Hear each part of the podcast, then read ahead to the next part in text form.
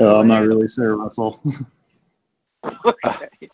well, that puts you right there with me because I'm not I'm not up on the latest ISIL or ISIS uh, endeavors, so I yeah I'm well, at a loss.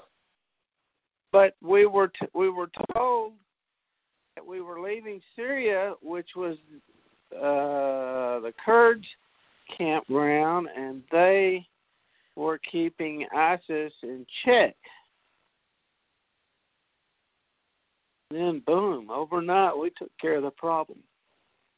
Well, but you're supposed to understand that you see that was part of the whole plan. Now, part of the whole plan was to to to pull the troops, at least say that you're pulling the troops, and then uh, let Turkey come in and flex their muscle and and make everybody uh-huh. think, oh my gosh, uh, you know the the wheels are falling off, and then you swoop in that weekend and you do you do the job that didn't get done before, I guess, and then the naysayers have nothing left to say, and so you got to understand it was all part of the big plan, and. uh and now that Big Daddy's gone, now you understand what it was all for. Well, so who's our next opponent that needs to be drawn and, or planned?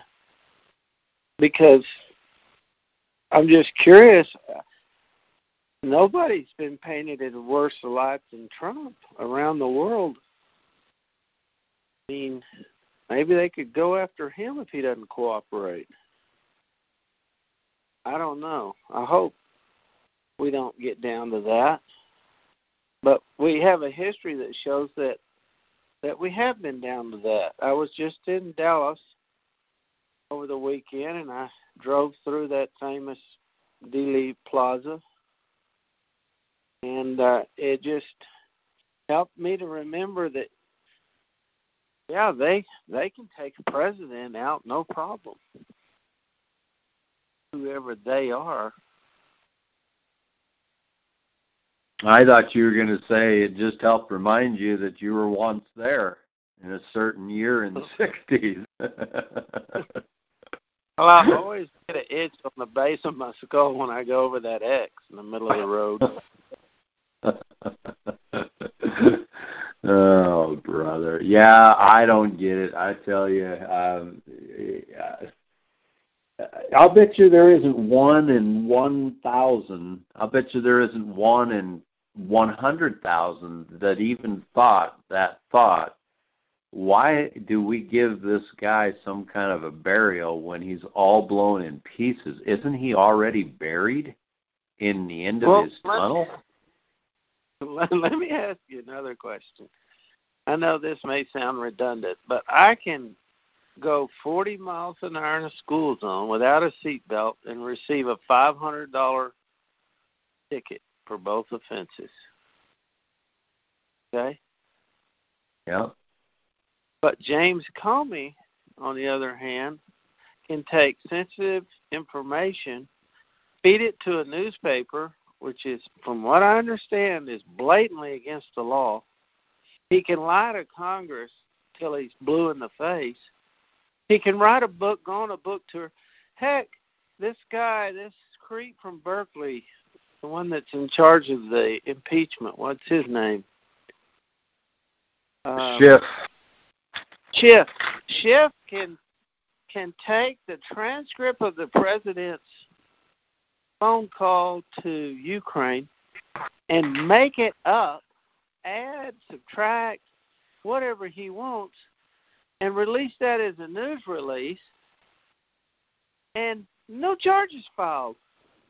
That's perfectly acceptable because he just he said I was just pretending. That was a parody.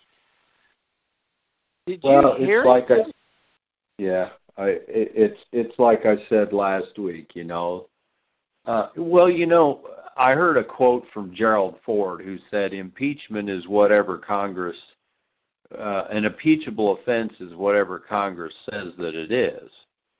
And that's what we've been talking about. You know, uh, law is whatever these guys say it is. And a violation of the law is whatever these guys say it is. This is why, you know, the oppression, you know, it, creeps upon us because they change the law to fit their needs and their desires and their will. And that's totally contrary to the will of the Creator because He knows that it ultimately leads to what we have, which is chaos, destruction, death, and uh, and sin throughout you know the entire camp. So um, yeah, it's uh, it's an amazing thing. So all we can do is uh, continue to do what we know is right, continue to call on our our Redeemer and Creator, and say we we need help, um, and we're ready to take the the dominion as soon as you see you know you see that um, you know that that we're fit. I guess is the best way to say it. And um, you know, part of it I think is is getting off some of this baggage that uh, that has been, I guess, foisted upon us. Uh, has uh, has permeated our society, has permeated the the Christian understanding as well, and so maybe that's the segue for tonight is into the message that uh, we could maybe learn something about uh, some more baggage.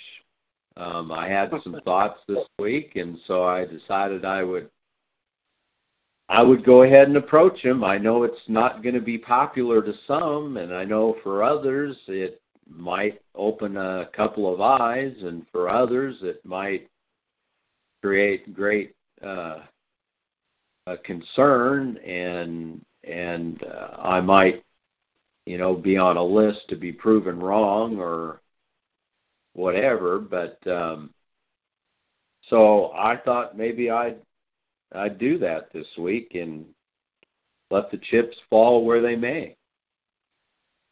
Yeah. Well, let's go. All right. Well, I was searching for a title for it because Russell, you have reminded me, and and Pastor Peter's always had some very good, catchy titles. And I'm probably not too good at at the catchy titles. And uh, but I thought about titling this one "The Myth of the Children of the Devil Who Killed Christ." Okay. Good place to start. well, let me let me say that title again, because I thought I might hear a ooh or an ah from somebody out there, but uh, it's. Uh, I was thinking of titling it "The Myth of the Children of the Devil Who Killed Christ." Okay. All right. Well, we're going to go to John chapter 8. And a parallel scripture to this John chapter 8 probably is Matthew 23. And I think if one goes to Matthew 23 on their own, uh, they should be able to conclude what we're going to uh, what we're going to put out here tonight as well. But um, anyhow, anybody that's got their Bible handy, let's go ahead and pull it out. And I guess where we ought to begin. First of all, in chapter 8, we know that Christ first is confronting some of the Pharisees who brought a woman that was found in adultery, taken in adultery, the scripture says, says there, chapter 8, verse 3. We're not going to be discussing this. We're continuing on to where in this chapter Christ is going to begin speaking here at um, uh, well, let's go ahead um, with 19, 8, 19. Uh, I have 20 to 23 in my notes, but maybe I should have started with 19. Then said they unto him, Where is your father? Jesus answered, You neither know me nor my father. If you had known me, you should have known my father also. These words spake Jesus in the treasury as he taught in the temple, and no man laid hands on him, for his hour was not yet come. Then Jesus again said unto them, I go my way, and you shall seek me, and shall die in your sins. Whither I go, you cannot come. Then said the Jews, Will he kill himself, because he says, Whither I go, you cannot come? Now remember, we've discussed in the series Israel, Judah, and Jew that nearly always in the New Testament scripture where you read the word Jew, you should be reading Judahites. now remember, those who were called Jews were not all Judahites, some of them taking the name upon themselves when they came in and occupied the land of Judah and hence became known as Jews, but were not true Judahites. All right, so we've all discussed and studied that pretty good detail. Then he says unto them in verse 23 You are from beneath, I am from above. You are of this world, I am not of this world. So let's stop here. The question that we should have at this point here is what is meant by you are from beneath and I am from above? Is this a literal beneath? Um, is there something that we need to understand? Uh, certainly, we can glean and understand from this that he says, I am from above. That would imply and mean to most all of us that he is from above. He's from the heavenly abode. And since we do understand that Christ is the only begotten Son of God, then therefore we don't have any problem with that. But what we apparently seem to have a problem with is a pre- preconceived idea or belief about what this means when it says you are from beneath. Well, that chapter and verse crosses to chapter 3 in the book of John, verse 31. So I'm just going to peel back real quick to John chapter 3 and verse 31. Hey, Doug. And this is, go ahead. Would it interfere with you if I read the origin of the word beneath? No, go ahead. It was the usual word. Below was a very rare in Middle English and gained currency only in the 16th century. It meant inferior in rank or dignity. Under is the opposite of over and is concerned with superposition and subjection and suggests some interrelation. Uh, I thought that was interesting. It is interesting. In a, low, in a lower position is the sum definition. And so, what did he just say?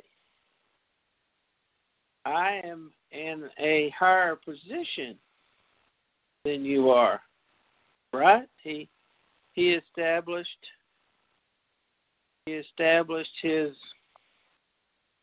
his superiority or his standing, I guess. Yeah, standing is a good his status. Yeah, standing status.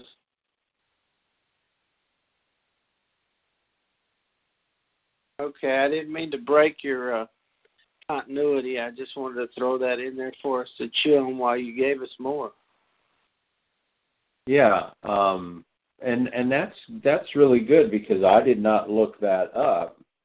Um, but as I say, the preconceived notion and belief has has been by many that that had a connotation that ranges from you are from beneath. We're in John chapter 8 for those that just joined. Good evening, Rich.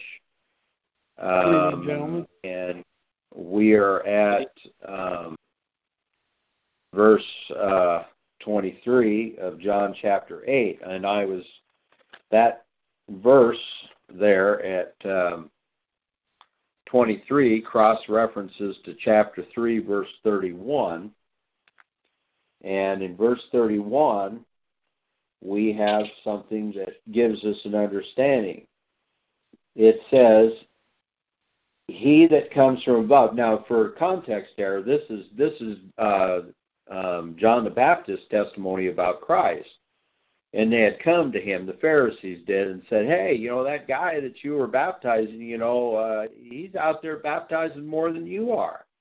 In other words, you know, we're always supposed to well, gee, we're supposed to have these feelings of, uh, well, that isn't right. I, I'm the one who should get the credit and the glory, et cetera, et cetera. But you see, John, the apostle, or uh, John the Baptist, he understood there at, at 30 that he, Christ, must increase, but I must decrease. Now, just aside there, I didn't mean to belabor that, but so anyhow, in 31, which the scripture of 823 crosses to, it says, He that comes from above is above all. He that is of the earth is earthly, and speaks of the earth. He that comes from heaven is above all. So that just falls right into line to what you did in defining beneath and defining that it, it comes from, you know, the middle 600s and uh, so now to get an understanding of what it what it means for beneath is is yeah he's he's given them the characterization that I am. I am the great I am. I am from above and you are from beneath. You are from beneath the above not some you know uh you know underworld netherworld or something that some have also attributed as as them being you know uh, these Pharisees that he was speaking to of a seed of of of a serpent or a seed of Satan, and so we now have a definition for what is above, and we have a definition for what is beneath as earthly. And he says in verse 36, let me make sure. Yeah, we're still in John chapter 3, but he says in verse 36 He that believes on the Son has everlasting life, and he that believes not the Son shall not see life, but the wrath of God abides upon him.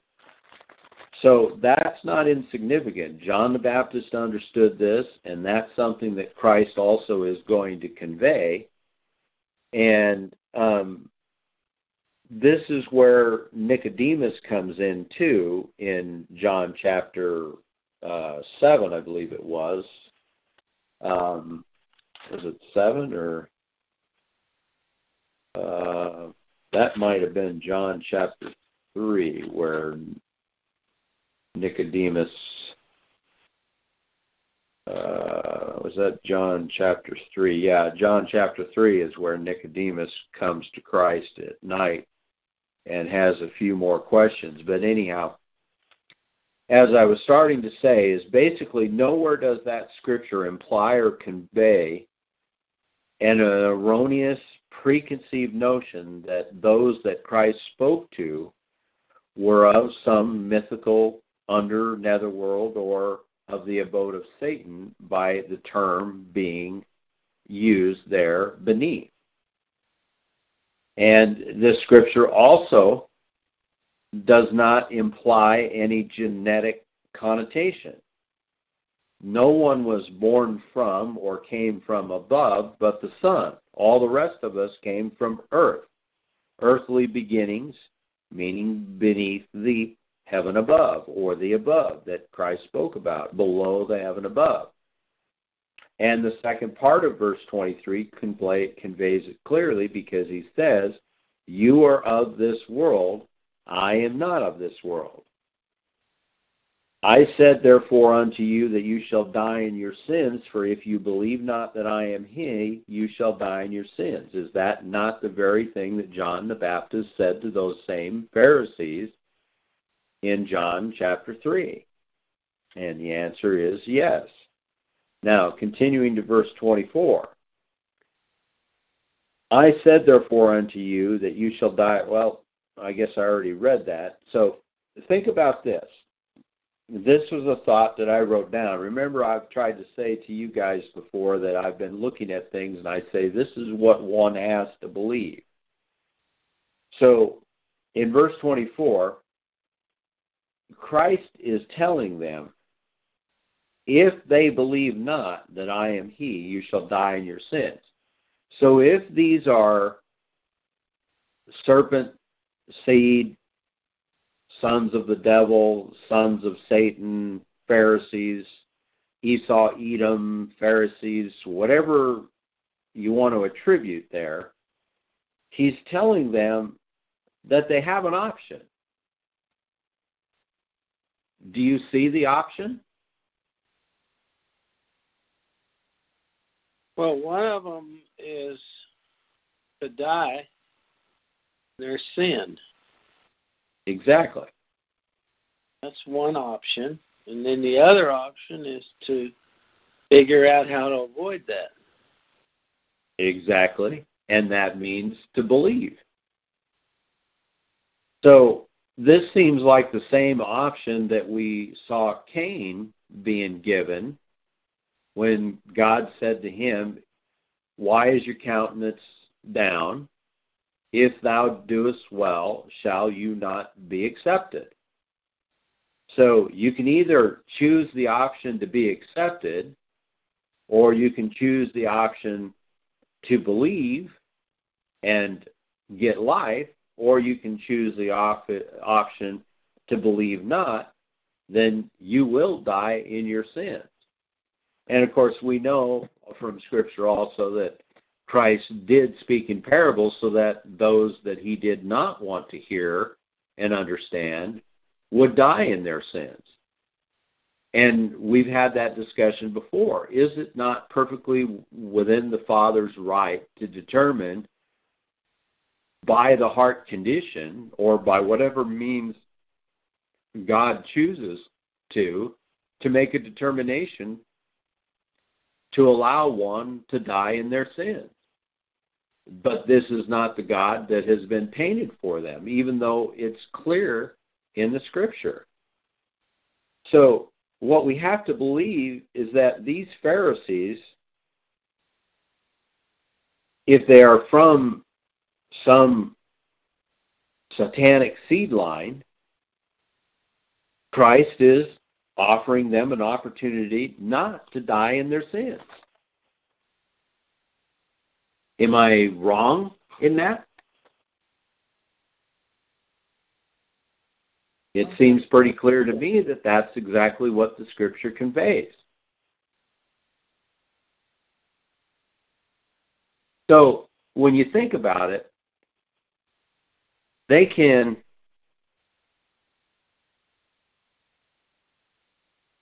for somebody that's taken the preconceived notion, the preconceived idea, and the preconceived belief that these Pharisees here that he's speaking to are a serpent seed race of people or whatever, then we have to reconcile with the fact that he did give them an option. Now, let's continue on. Who art thou? Jesus said unto them, 25. Even the same that I said to you from the beginning. I've many things to say and to judge of you. He that sent me is true, and I speak to the word, world those things which I have heard of him. They understood not that he spake to them of the Father. Then Jesus said unto them, When you have lifted up the Son of Man, then shall you know that I am he, All right. When you have lifted up the Son of Man, who is Christ saying is going to lift up the Son of Man?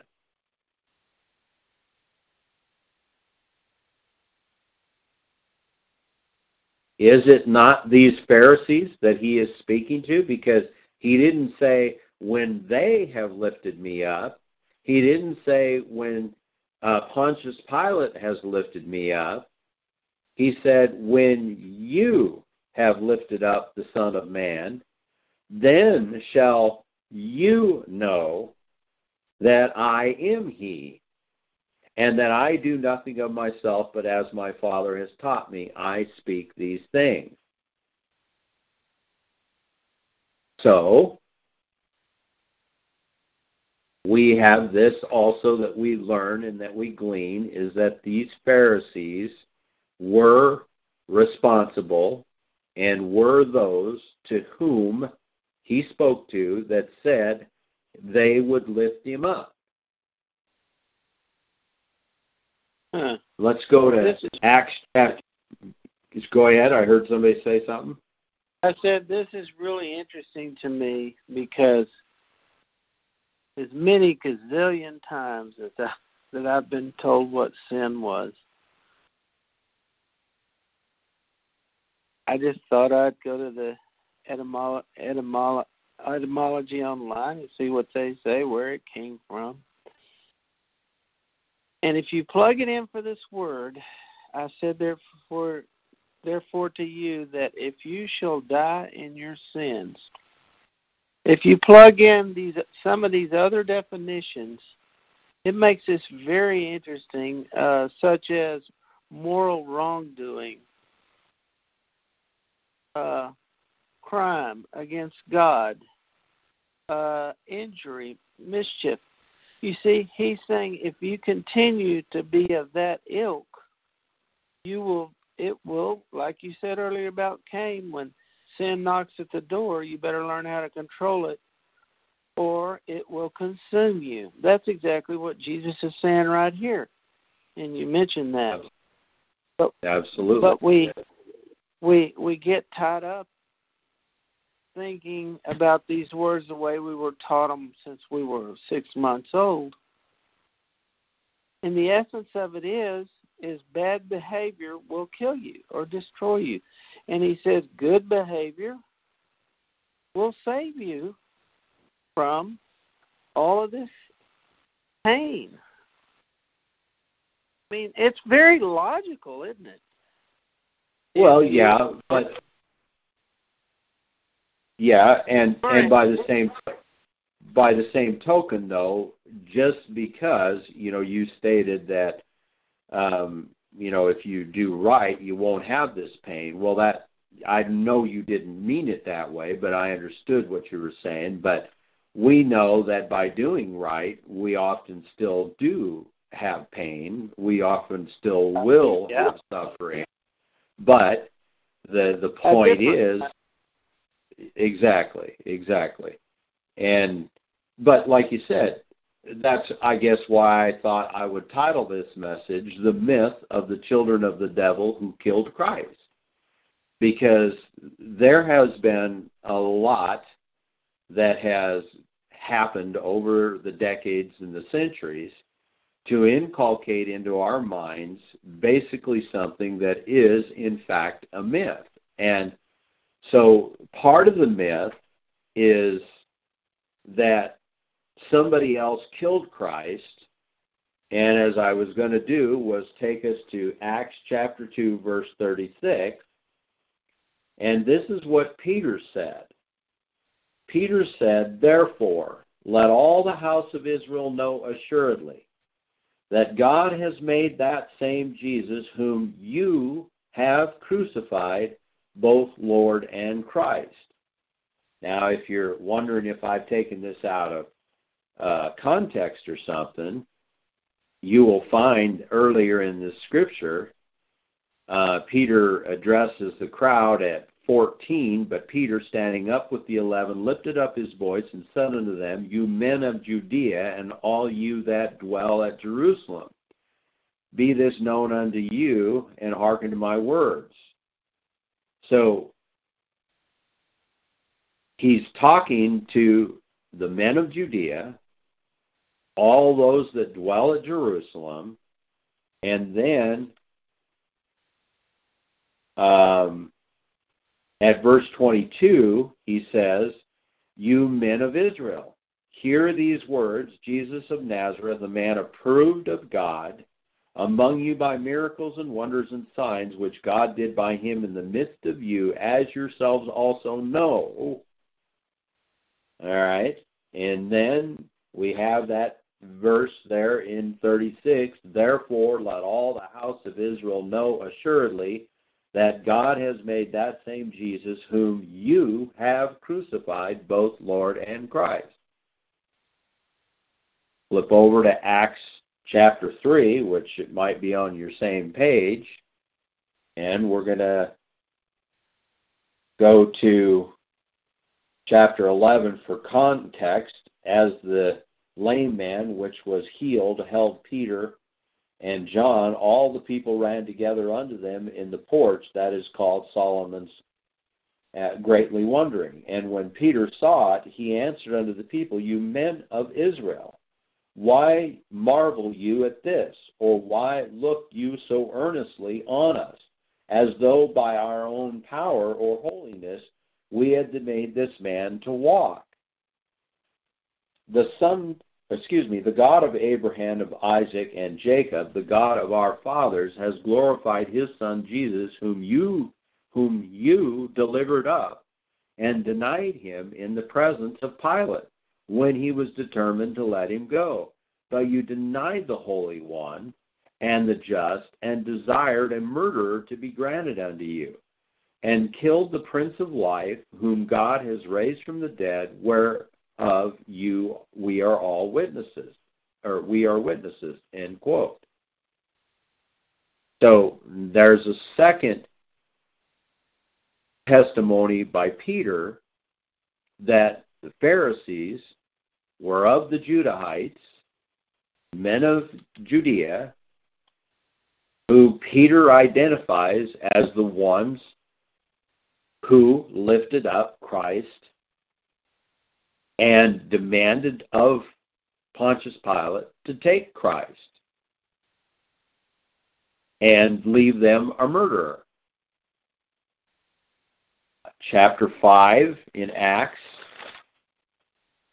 another page over to verse number 30. Now, um, for context, of course, um, they're suffering some persecution here, and I'll start with 29. Then Peter and the other apostles answered and said, Well, let me go to 28 for context, saying, Did we not straightly command you? Uh, I want to. I know in 24 it says, The high priest, the captain of the temple, the chief priest heard these things. Um, and uh, I guess that'll suffice. So we know who Peter is addressing here. They said to Peter, Did we not straightly command that you not to teach in this name? And behold, you have filled Jerusalem with your doctrine and intended to bring this man's blood upon us. Then Peter and the other apostles answered and said, We ought to obey God rather than men. The God of our fathers raised up Jesus, whom you slew and hanged on a tree. So we have another the the individual who was given the keys to the kingdom who understood that Christ was the son of God who Christ said to you Peter I will give the keys to the kingdom. Because flesh and blood had not revealed it to him. So Peter has now told us 3 times that these are the ones who lifted up and crucified the Christ chapter 7, verse 51.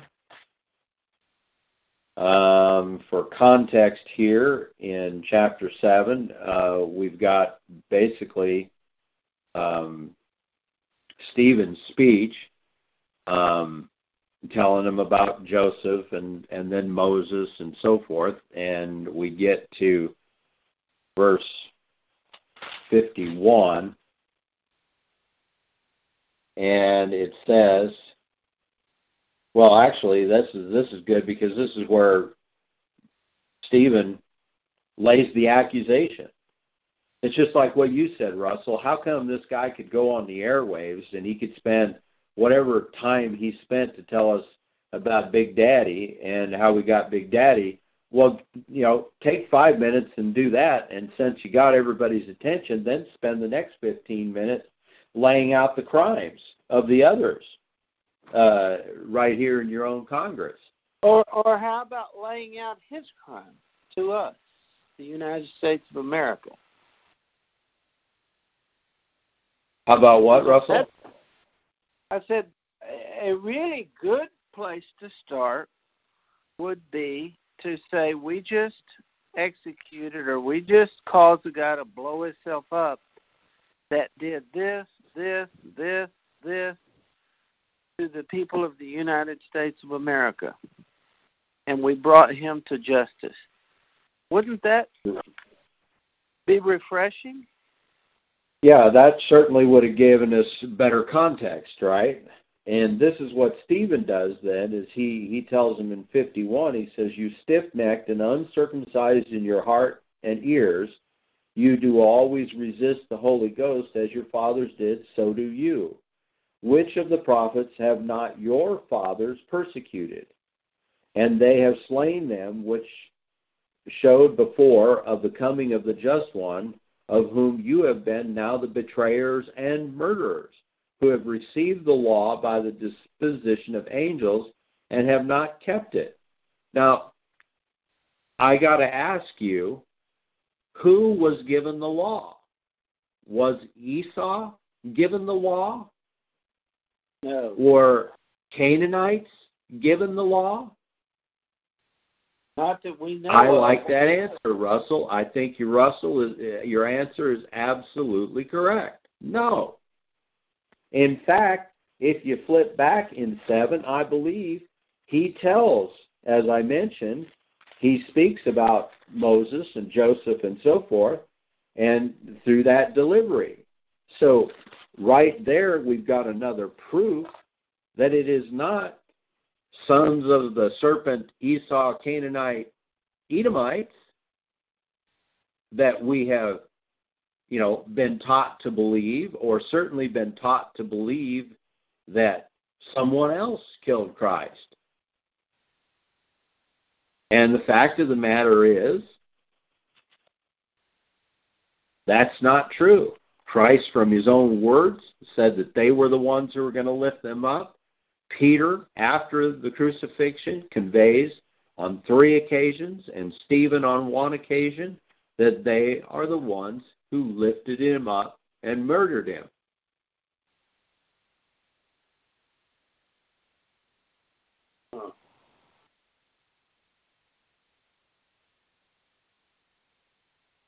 Well, it shouldn't surprise anybody. No, it shouldn't surprise anybody. Because the media can make people do lots of things that they hadn't planned on doing.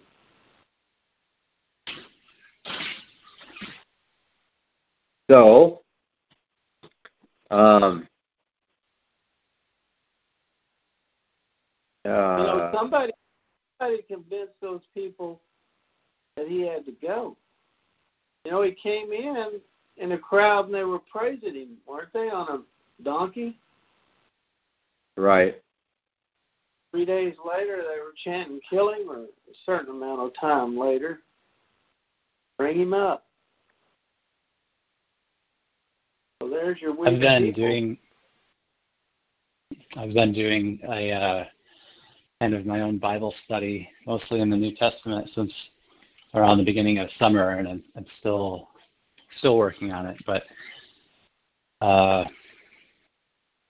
pretty much just taking notes of all of the different scriptures that that can um, kind of tie tie together with one another and tell me how all the various people are related, uh, especially in, in the New Testament, but through the Old. And I'm not done with that study yet, but all of these scriptures that you've pointed out so far tonight are in my notes, and they're in my notes for a reason because so far I've come to the, the same conclusion that there's it seems it seems to me that there's a definite link between uh, the people that that put Christ to death or put him up uh, in front of Pilate and and uh, uh, you know the, the the Pharisees, the children of Israel or Israel, uh, Judah. You know they were all in the same areas in the same times being by Christ and by the apostles, and I've I've come to the same conclusion so far. But you know I'm not not ready to say that I have a conclusion yet, but that's kind of where I'm at. And well, I don't know why know that would be surprising to anybody because uh, God divorced Israel for a reason, and I don't know why why anybody would think that these that that they were a bunch of angels, you know. Yeah. All of a sudden, they were a bunch of cheating murderers. Uh, so I mean, they weren't all obviously, but I don't I don't know. You could make make the argument that once Christ was born, maybe uh, suddenly they all changed and they were all perfect. But I don't think that's how it works. Well, no, and and what and what you're saying is true, and that is that, um, yeah, you see, it's just like in the leadership that we see today, is that there are those who are supposed to know the law. There are those who are supposed to. They took an oath. They took an oath to support, defend, et cetera, et cetera, for us. Uh, they agreed to follow something that is supposed to be a constraint upon them, and they do not do it. And in so doing, they cause a ripple effect down through the society, and it redounds into negativity throughout the society. So, uh, in the same sense, that's where we are uh, as well is having this ripple effect.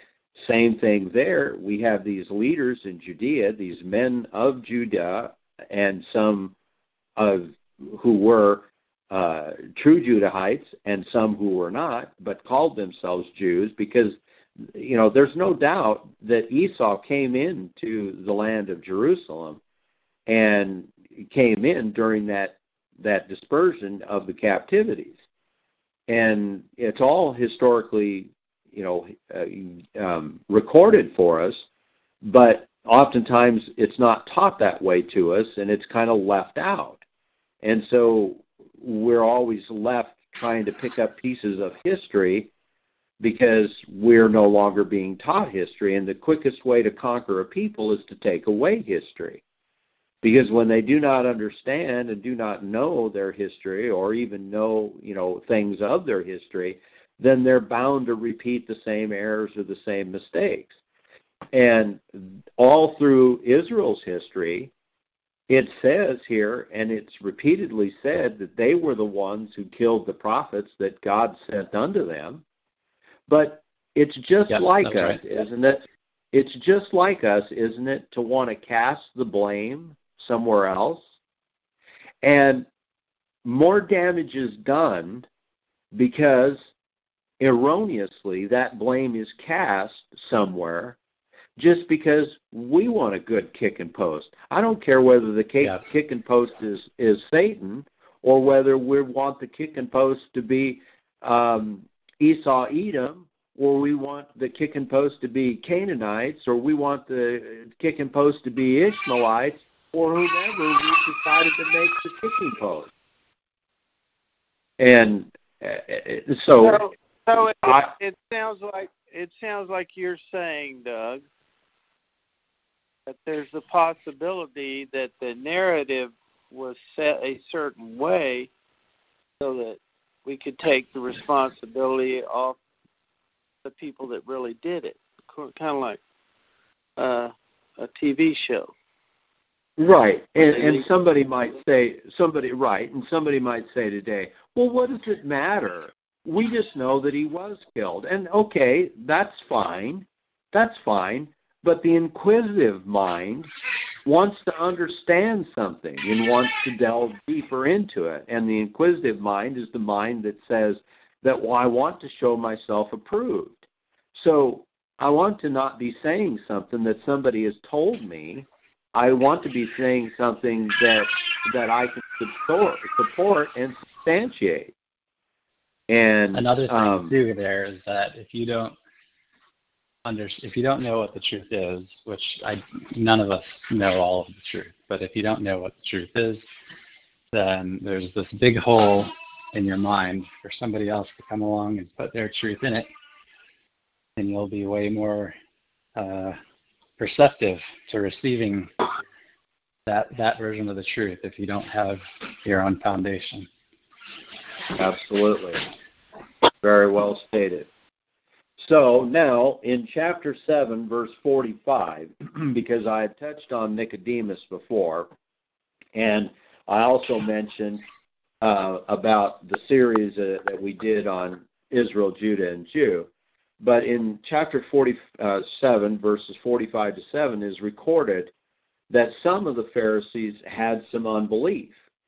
And we learned that in John uh, chapter 3 about Nicodemus coming to Jesus at night, and Christ told Nicodemus, and this is an interesting statement here because uh, I think this sometimes gets missed as well. Let's flip over to John 3 quickly and keep moving on here. Um, but in John chapter 3, in verse 10, um, uh, uh, Okay, let's go ahead for context and begin with 4. Nicodemus says unto him, How can a man be born when he is old? Well, let me go back to 3. Um, uh, okay, let's start with Nic- uh, chapter 3, verse 1. There was a man of the Pharisees named Nicodemus, a ruler of the Jews, meaning Judahites, or uh, which is the way it should be translated. The, the same came to Jesus by night and said unto him, Rabbi, we know that thou art a teacher from God, uh, for no man can do the miracles that thou dost except God be with him. Jesus answered and said unto him, Verily, verily, I say unto you, except a man be born again, he cannot see the kingdom of God. Nicodemus says unto him, How can a man be born when he is old? Can he enter the second time into his mother's womb and be born? Jesus answered, Verily, verily, I say unto you, except a man be born of water and of the Spirit, he cannot enter into the kingdom of God. That which is born of the flesh is flesh, and that which is born of the Spirit is spirit. And then he says, Don't marvel that I said you must be born again. Don't marvel at that.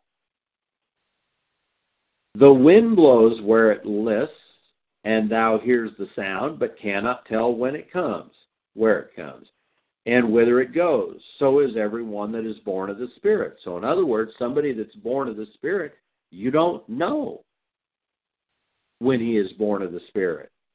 But he must be born of the water and the Spirit. Nicodemus answered and said unto him, How can these things be? Jesus answered and said unto him, Are you a master of Israel, and know not these things? Verily I say unto you, we speak that we do know, and testify that we have seen, and you receive not our witness. So, my point there was at verse 10 Are you a master of Israel and know not these things? So, he's saying to Nicodemus, Here you are. You're a teacher of Israel a master in Israel, and you don't know these things. Telling him, again, as I said, don't marvel that I said you must be born again, because that's not the issue here. the issue here is that you need to understand you've got to be born of the water and the spirit. And if he was um, a teacher that understood these things, he would have known that. And four chapters later, uh, from here, in 745, uh, I believe that's, uh, yeah. So, okay, um, there's this great division amongst the people in, in 725 through, you know, 41, 42. Uh, others said this is the Christ. Others said no. You know, he's he came out of Galilee. There's no prophet that's you know been written that says that he's coming out of Gal- Galilee. But they didn't understand something else about where he where he had come out of. So anyhow, at 45 it says, Then came the officers to the chief priests and the Pharisees, and they said unto them, why have you not brought him? You see, they were complaining to the officers because they did not bring Christ to him. And he says, The officers say unto them, Never man spake like this. Then answered the Pharisees, Are you also deceived? Have any of the rulers or the Pharisees believed on him? But this people who knows not the law are cursed. Who? What? Where, These. Go what? where Go you, ahead. where are you from, Doug? What? Um, I was at I was at 7:45, and I've read down to 49.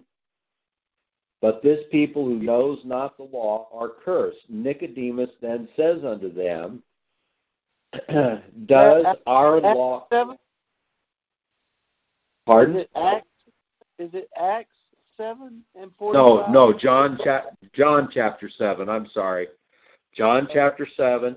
I went I went from from John chapter three um, and flipped back to John chapter seven here, where Nicodemus is is addressing now the Pharisees. He says, "Does our law at I said I'm Uh, at you now. fif- Go ahead. All right, all right. Sorry about that. And on 51, he says, Does our law judge any man before it hear him and know what he does? They answered and said unto him, Art thou also of Galilee? Search the scriptures. Search and look, basically, he says, For out of Galilee arises no prophet, and every man went unto his own house. So they're, they're beside themselves. There's a division. And so the point I was um, uh, making about this is Nicodemus right here conveys a statement of the law, which is we don't we don't bring someone to judgment until we give that man an opportunity to be heard. And so once again, who had the law? Only Israelites had the law. Judahites were of Israel. Esau didn't have the law. Why would Esau, a Pharisee, an Edomite Pharisee, uh, an Esau Edomite Pharisee, say, does our law, you know, and we already know that Christ referred to Nicodemus as a teacher of Israel.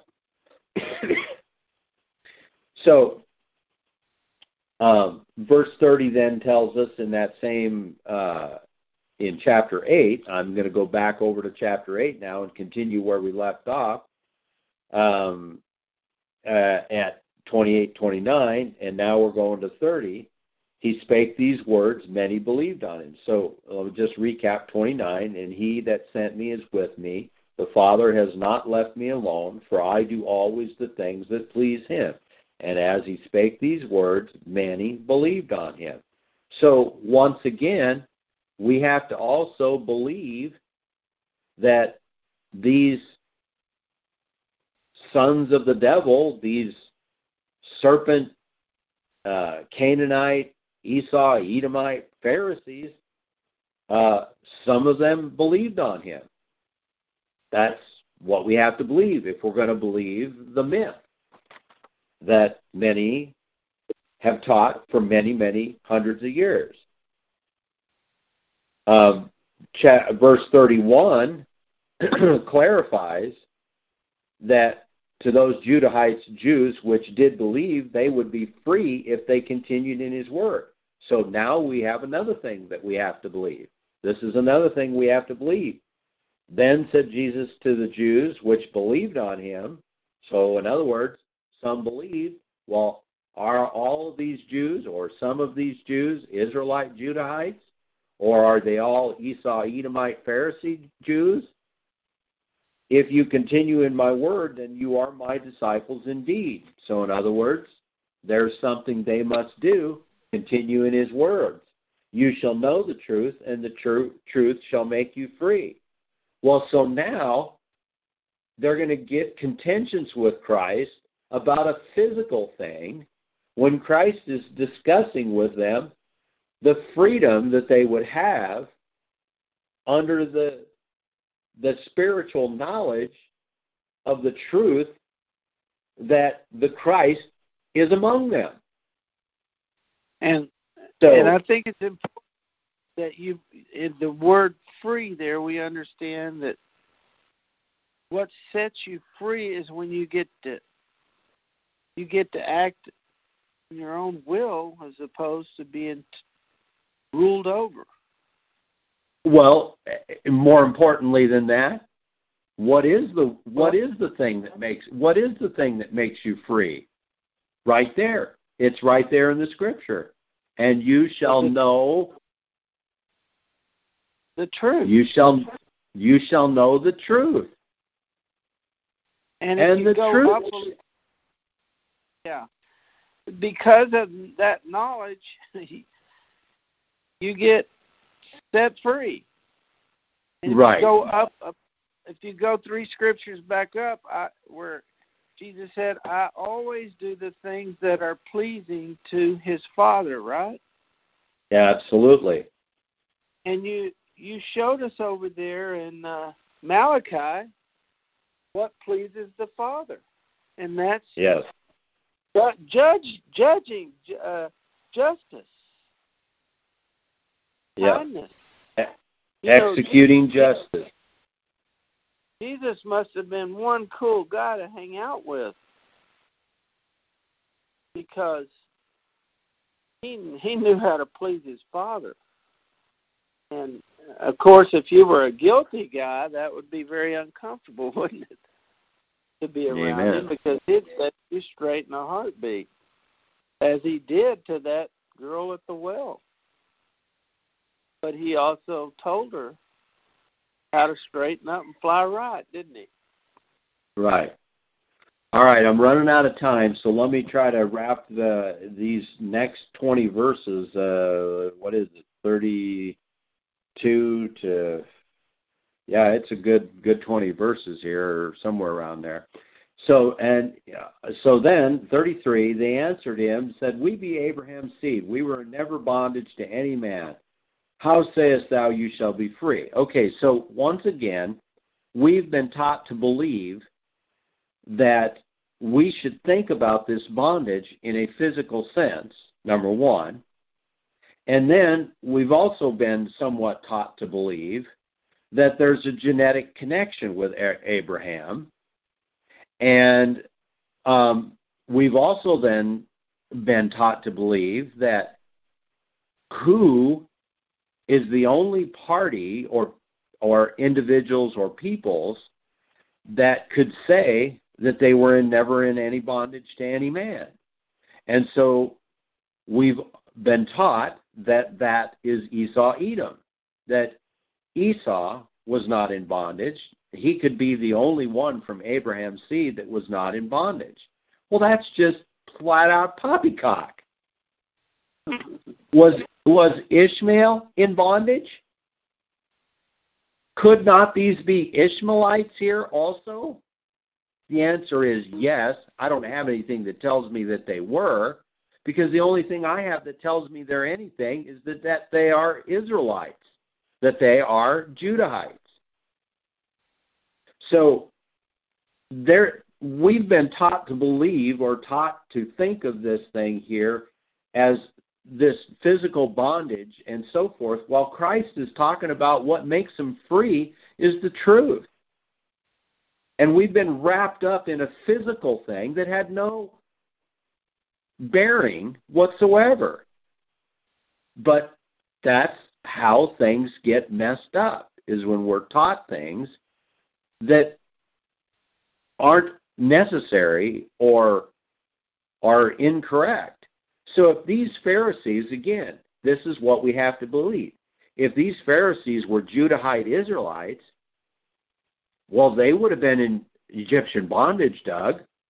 And uh, certainly the ten tribes were in the Assyrian captivities, and the two tribes, Benjamin and Judah, were in Babylonian captivity. But even Esau himself had been in bondage. David conquered Edom, the scripture tells us. So were they not in bondage to Israel? They certainly were. So it cannot refer to a historical ancestral bondage, but speaking of themselves right there in their present, not their past. And this is borne out by the four references in the book of Acts to the Israelites having crucified the Christ. You know, that's just another one of the preconceived notions and beliefs that have crept in without us showing ourselves approved to rightly divide the truth of the God, the truth of the Word of God. Those of God, well, we got to continue on. Let me continue on. Verily, verily, I say to whoever commits sin is the servant of sin. See, Christ doesn't address any of this physical bondage thing. He says, Verily, verily, I say unto you, whosoever commits sin is the servant of sin. This very thing you said, Russell, just a little while ago. And the servant abides not in the house forever, but the Son abides forever. If the Son therefore shall make you free, you shall be free indeed. I know that you're Abraham's seed, but you seek to kill me because my word has no place in you. I speak that which I have seen with my father, and you do that which you have seen with your father. They answered and said unto him, Abraham's our father. Jesus said unto them, If if you were Abraham's children, you would do the words of Abraham. Well, now what now we've been taught that, well, gee, see, these are not Abraham's children. Well, wait a minute. They just said they were Abraham's children. But Christ just said, well, if you were Abraham's children, but Christ also said, I know you're Abraham's children. I'm so confused. Can somebody clear up the confusion for me? You see what I'm doing, don't you? Oh, yeah. You're trying to confuse me. Exactly. I'm trying to confuse you. You see, because Christ says, I know that you are Abraham's seed, but you seek to kill me because my word has no place in you. You see, you're not like Abraham. You're something else. I speak that which they have seen with my father, and you do that which you have. You know, sometimes the simplest of things, I decided to look up that word father. Can you imagine that I needed to look up that word father? Yeah. Now, that's where that's where you find the juices in those details, those little bitty things. Yeah, I mean, I would think that I would be smart enough to know what the definition of the word father is. All right, I'm going to continue and then I'll get to the definition. They answered and said to him, Abram's our father. Jesus said unto them, If you were Abraham's children, you would do the works of Abraham. But now you seek to kill me, a man that has told you the truth, which I have heard of God. This did not Abraham. You see, when Abraham heard God, and when Abraham was told things of God, Abraham believed them. He didn't go out and decide to go, you know, kill somebody. When he told him to go sacrifice his son, he took his son and went and sacrificed him. But because he was willing to do it, God stopped him. Anyhow, I divert. Jesus said unto them, If God were your father, you would love me. Well, now this is where we're told, you see, It's as simple as that, Doug. What is it that you don't understand about this? If God were your father, you would love me. For I proceeded forth and came from God, neither came I of myself, but he sent me. Why do you not understand my speech, even because you cannot hear my word? You are of your father the devil. Doug, there it is again. Is there something that you do not understand?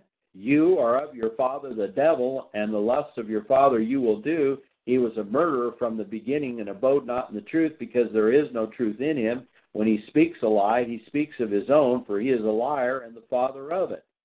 Well, that ought to pretty much clinch it, you see. You're of your father the devil, he says to them. Okay, so these Pharisee Israelites, we've established they're Israelites, they're of their father the devil. You see, this is what we have to believe. Are you following me? Yeah. So I look up this word father. The nearest male ancestor. And now I gotta redo it. Just give me a moment here. Uh, John three eight or forty eight or no John eight. All right, hold on here. I'm gonna get it. All right. It says, Then answered the Jews and said unto him, uh,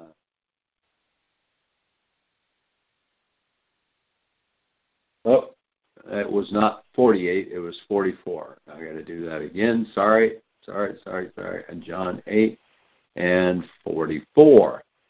So if somebody, so the the word father is number three nine six two, and this is what it says. There's quite a bit to father. I learned.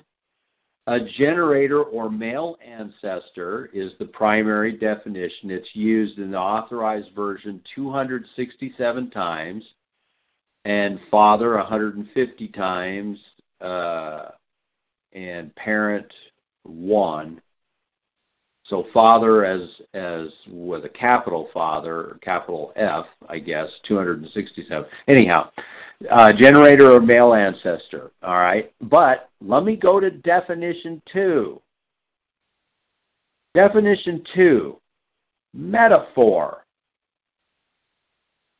The originator and transmitter of anything the authors of a family or society of persons animated by the same by the same spirit as himself. One who has infused his own spirit into others who actuates and governs their minds. One who stands in a father's place and looks after another in a paternal way a title of honor teachers and members of the Sanhedrin, whose prerogative it was, by virtue of the wisdom and experience in which they excelled, to take charge of the interest of others. So here we have that the term father under 3962 can be a metaphor for the originator and transmitter of anything such as the author of a family or society of persons animated by the same spirit as himself. So that's So an interesting. Yeah, anything that gives rise to something else. Exactly. So if you are of your father the devil, you are of your father the diabolos. So you belong to a society of persons animated by the same spirit as the diabolos and the lust of your father. What was the lust of his lust of their fathers? The lust of their father was a murderer. The lust of their father was a liar. The lust of their father uh, abode not Well, in the truth Don't don't forget, Doug, of what the diabolos was, a slanderer and an accuser. Exactly. those tra- those were the traits. Those children, metaphorically speaking, or converts.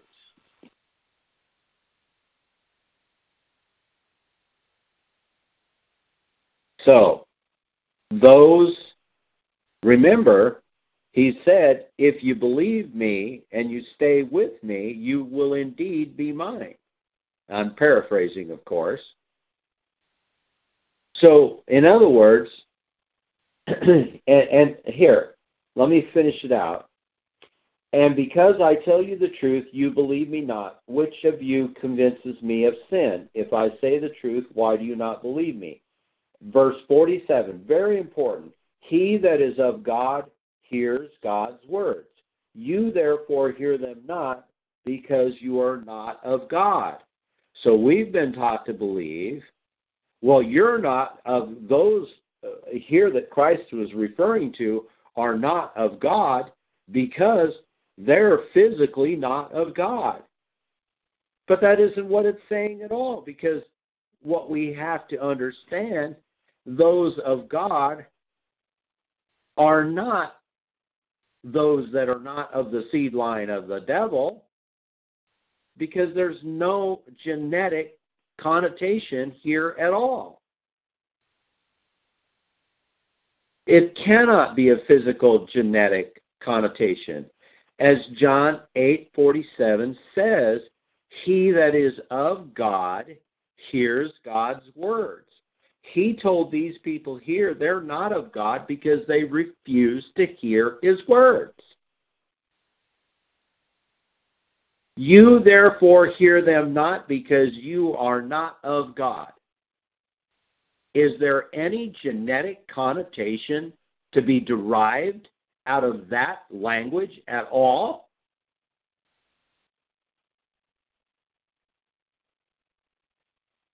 The answer is simply no.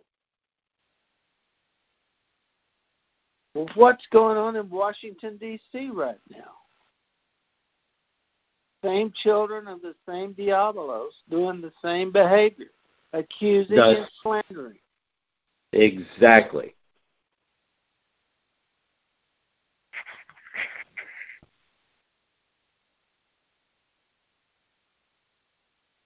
Were there Israelites who did not hear God's words? Absolutely. As Isaac said earlier, we, we got a, a plethora of, of a historical record that they would not hear his words. They killed his prophets. So, therefore, what we have to believe, because they did not hear God's word, those Israelites were sons of the devil. Are you following me?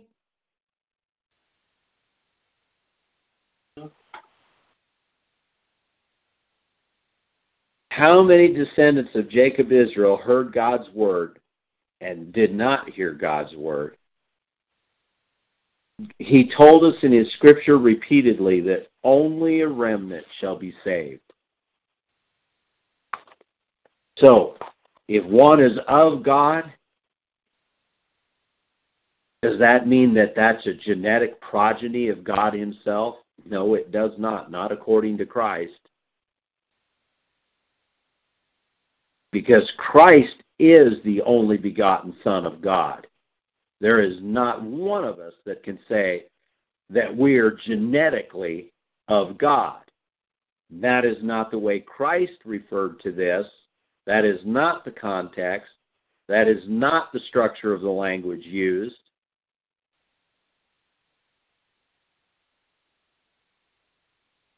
And Christ identified these Pharisees as the ones who seek to kill him. Thus, therefore, I decided to title this message The Myth of the Children of the Devil Who Killed Christ. Uh-huh. Does it make sense? I, I think so. Uh, do you know what a ballista is?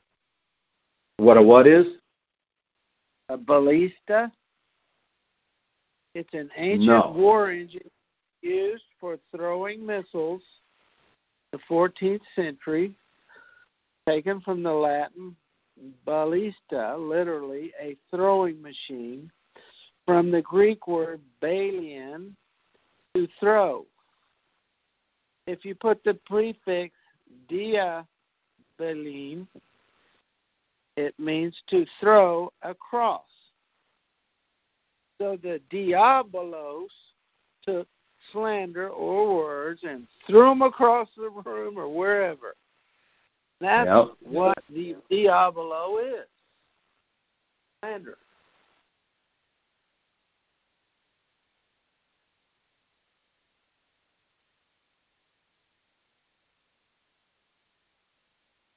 Well, I knew that, and there's more of, as you can tell now by taking this, really just this chapter of John, chapter 8, and combing through it and trying to cut out the preconceived ideas, the preconceived belief and then just asking myself, okay, if I have this belief, does it square with what the scripture says? And I found myself repeatedly saying, I cannot have this belief or I cannot have this preconceived idea about what these scriptures are saying or conveying because the scripture completely throws that idea out the window.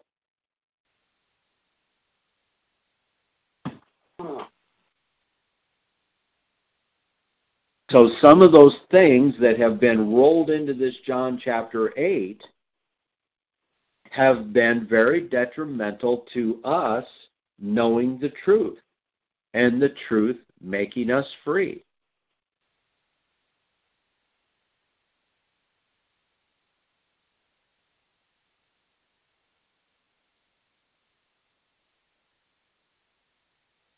I know it's the top of the hour here, and that's maybe something to chew on. And if somebody wants to, uh, maybe I didn't present it the best. Um, you know, sometimes you take some notes and you're trying to figure out how you can put it together. I mean, when I do messages myself, I sometimes take several days to write and rewrite and and and in this case here, I, I oftentimes am trying to put things together without taking as much time as I do when I write a message myself and, and just record it for the for the archives.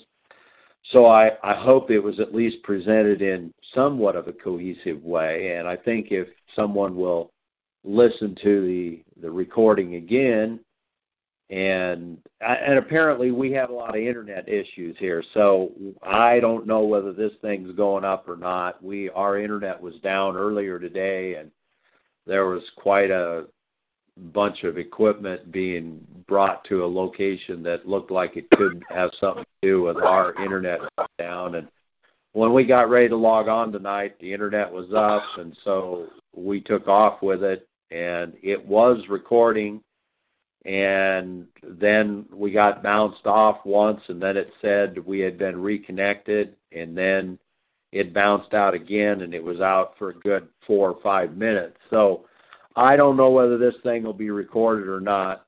And uh, if it's not i guess i'll have to put it together and and uh, put it into the archive. And i know some of you have been talking to other people about these and others have gone and listened to these and have have enjoyed them. So so uh, hopefully this would be one that that did make it to the recording.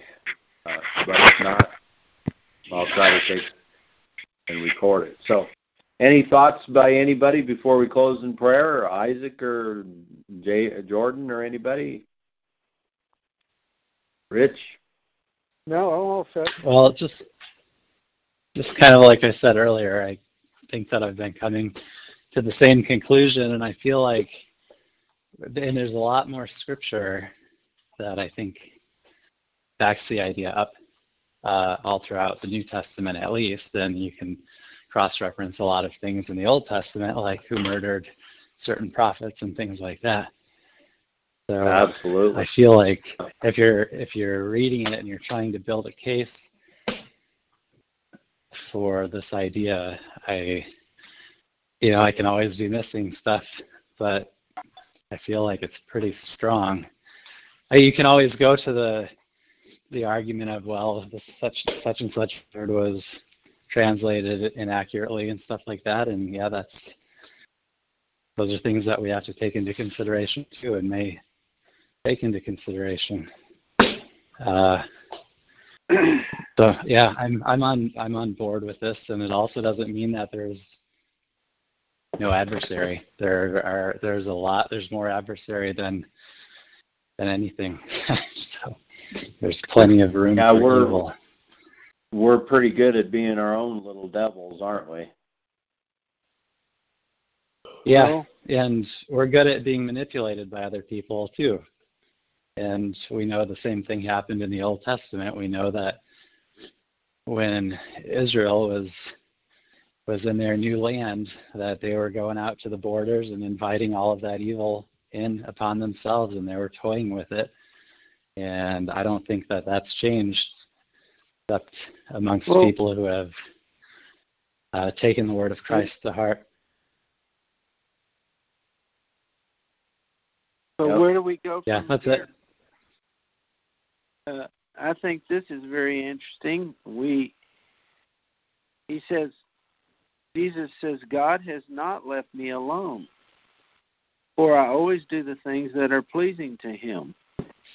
Now, another another way that could be said, from another point of view, from a different type of person, you could say, He has left me alone, for I always do the things that are not pleasing to Him. So we, Yeah, we you know- Yeah. And when you continue on in John chapter 8 to 48 through the end of the end of the chapter, you know, um, they accused Christ of having a devil. And um, you know, he he says, "No, no." He says, "I honor my Father, you do dishonor me. I seek not my own glory." You see that that's the thing is that seeking not your own glory uh, these these Pharisees were all seeking after their glory, and he says, you know, simply put, I say unto you that a man keeps my saying, he shall never see death, and that made him mad too. You know, well, yeah, now we know you have a devil. You know, Abraham is dead, the prophets and the prophets, and now says, if a man keeps my saying, he shall never taste of death. See, they, they don't understand what he's saying. They don't understand the spiritual nature of what Christ is offering them in this liberty and freedom. He's offering them the greatest thing to understand and know the truth, to never have to taste death.